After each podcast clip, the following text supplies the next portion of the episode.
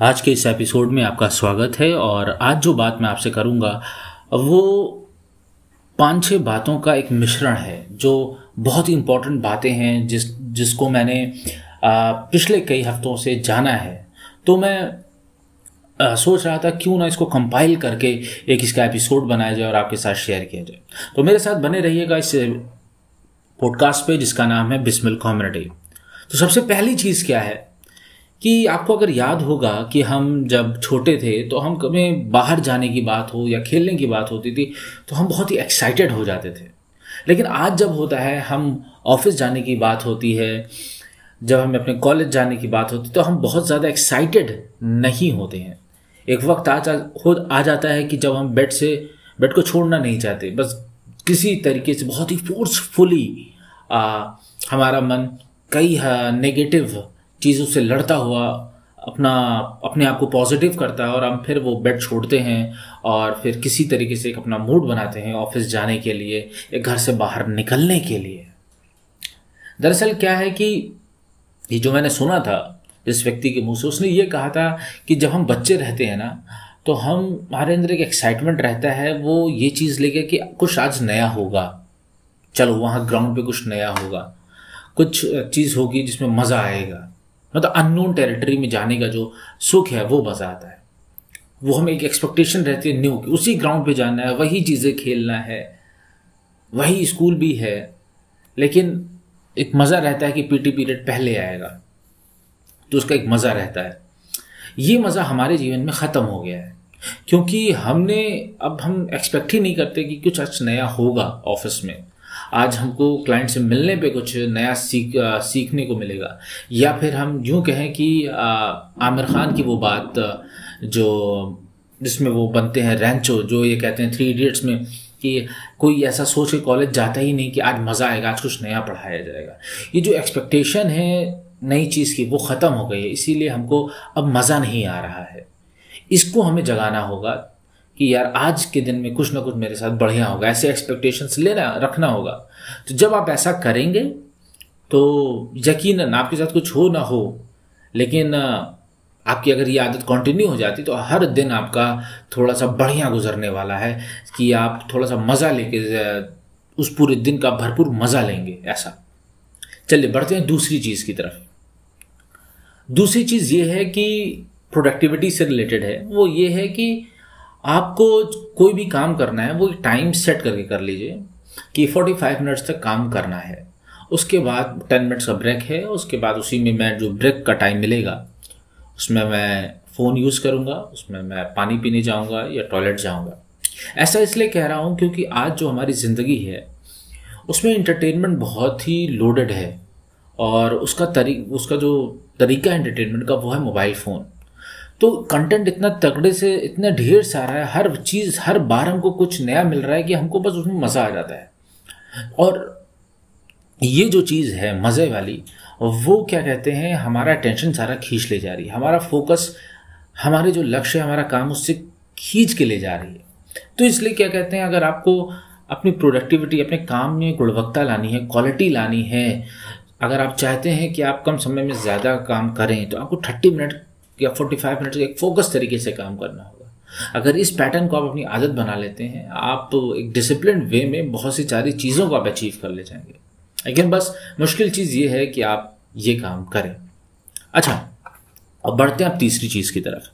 तीसरी चीज़ ये कहती है कि आप को अगर पैसा कमाना है या मार्केट में बहुत ही अच्छे से आना है तो आप जिस भी चीज़ के थ्रू पैसा कमाना चाह रहे हैं उसके ऊपर आप बहुत ढेर सारे बुक्स पढ़िए, बहुत ढेर सारा ज्ञान लीजिए और उसको एनालाइज करिए, वो क्या कह रहा है। इसके पीछे आप कम से कम मिसाल के तौर पे वो ये कह रहा था व्यक्ति कि अगर आप एक्सपर्ट बनना चाहते हैं किसी टॉपिक को लेकर मिसाल के तौर पे नेगोशिएशन को लेके तो वाकई आप नेगोशिएशन पे कम से कम पचास से साठ बुक्स पढ़ डालिए।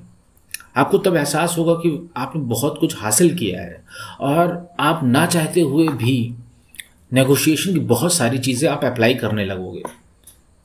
उसको आप मार्केट में देखने लगोगे। और इस तरीके से आप उस फ़ील्ड के एक्सपर्ट भी बनोगे प्लस आप उस चीज़ से फ़ायदा बहुत उठा सकते हो। ये थी तीसरी चीज़। चौथी चीज़ ये है जो मैंने अभी आ, शायद आज ही क्या कहते हैं उसको सुना है वो ये है कि फेलियर बहुत ही शाश्वत चीज़ है। आप चाहे जितना मेहनत कर लीजिए एक गड़बड़ी की वजह से आप फेल हो सकते हैं। आप किसी कंपटीशन की बहुत अच्छी से तैयारी करते हैं, बहुत दिन रात पढ़ते हैं, सब कुछ समझ में आता है, सारे टेस्ट देते हैं, लेकिन आपका इंटरव्यू के लिए सिलेक्शन नहीं होता, आप फेल हो सकते हैं। आप बहुत अच्छा गिटार बजाते हैं, आप बहुत अच्छा सिंगर आप बहुत अच्छे सिंगर हैं, आप ऑडिशन पे ऑडिशन देने जाते हैं, लेकिन आपका सिलेक्शन नहीं होता। फेलियर जो है वो बहुत ही शाश्वत चीज़ है। लेकिन जो इसके आगे उन्होंने बात कही, वो बहुत इंपॉर्टेंट थी। वो बात ये थी कि आप कोई भी लक्ष्य को लेकर आप चलते हो, देर तक चलते हो गिव अप नहीं करते हो तो सफलता आपके कदम जो है, वो चूमेगी। ये बात भी उन्होंने कहा कि शाश्वत है। अगर आप लगातार मेहनत करते चले जाते हो गिव अप नहीं करते जो भी परिस्थितियाँ आ रही हैं, जो भी चैलेंजेस आ रहे हैं, उनसे निपट रहे हो तो आप आई ना सही, आप आईपीएस ज़रूर बनोगे। आई ही ना सही तो आप सरकारी नौकरी ज़रूर निकालोगे। बस आपको गिवअप नहीं करना है। ऐसा उनका मानना था। इसी गिव अप के को अगर मैं ध्यान में रखूँ तो एक चीज़ मुझे और याद आ रही है। वो कुछ याद आ रही है ऐसी कि अगर आप सोचिए, वो आपकी कैपेबिलिटी से रिलेटेड बात थी कि प्रकृति आपको आजमाती क्यों है। वो कुछ ऐसा था कि मिसाल के तौर पे आप ले लीजिए कि आप एक पानी को बॉयल कर रहे हैं। तो पानी जो बॉयल होगा वो हंड्रेड डिग्री पे बॉयल होगा। मतलब सौ डिग्री पे वो जाके बॉयल होगा। उसके बाद उसको कहा जाएगा, ये पानी पूरी तरीके से खोल गया है या बॉयल हो चुका है।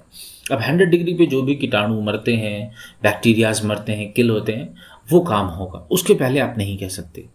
इसी तरीके से आपको भी प्रकृति है चेक करती है। आप जो भी काम कर रहे हो, मेहनत कर रहे हो वो आपको लगातार करनी है। उस लेवल की उस आपका जो बॉलिंग पॉइंट है, वहाँ तक करनी है।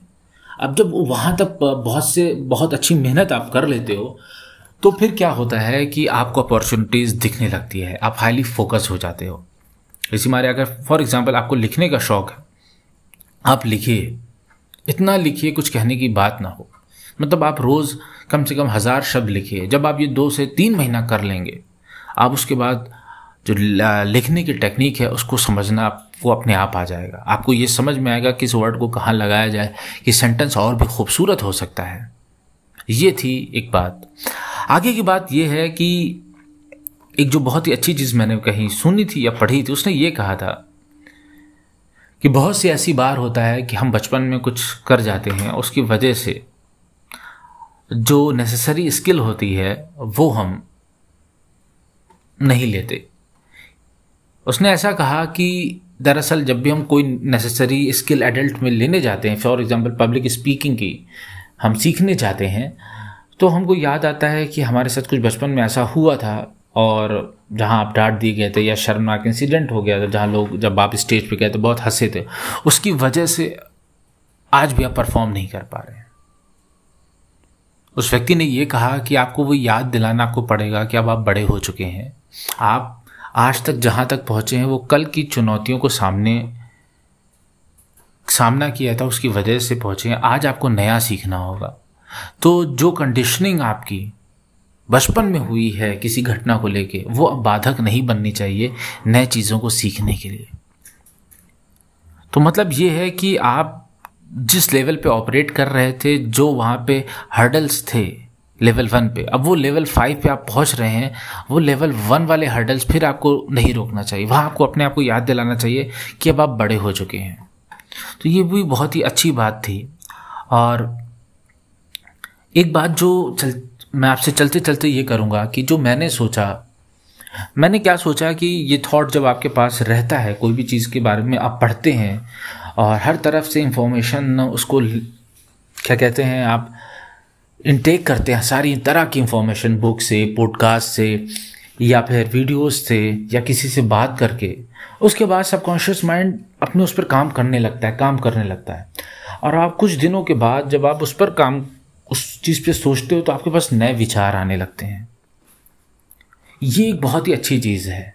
और ये जो नए विचार आते हैं एक्चुअली आपने जो कुछ पढ़ा है वो सब मिक्स होकर निकल रहे हैं। लेकिन अब वो आपके हैं। जब वो आपके कोई चीज़ बनती है तो वो बहुत ही असर रखती है। उस पर आपको थोड़ा सा चलने में आसानी होती है।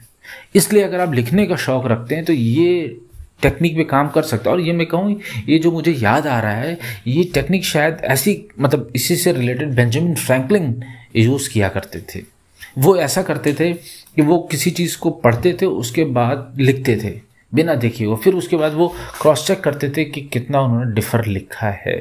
लेकिन बहरहाल, जो आपने मेरी बात सुनी है, उस पर थोड़ा सा गौर करिएगा। इससे पहले जो मैंने कहा है कि आप हर तरह से पढ़िए और फिर अपने तरफ़ से लिखिए, क्योंकि फिर जो बात आएगी, वो आपके मस्तिष्क से उत्पन्न होगी, उस पर आपको प्राउड होगा।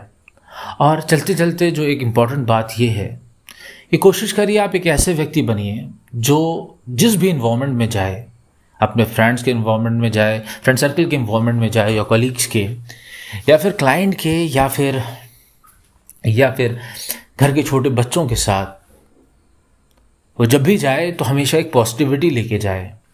कि वो जाए तो वहाँ पे जो जितनी भी नेगेटिव एनर्जी है, वो दूर चले जाए।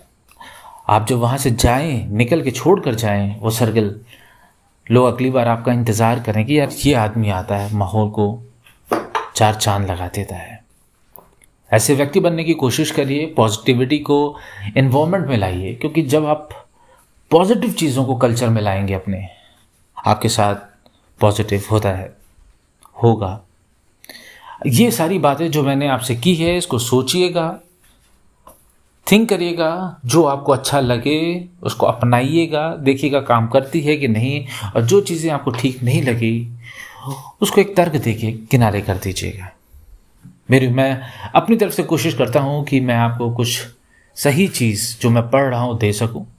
लेकिन ये आपकी ज़िम्मेदारी है कि आपको जो भी चीज़ मिले, उस पर चिंतन ज़रूर करिएगा, उस पर फ़िक्र ज़रूर करिएगा। आज के लिए इतना ही। बहुत जल्द आपसे फिर मुलाकात होगी इसी पॉडकास्ट पे, जिसका नाम है बिस्मिल कम्युनिटी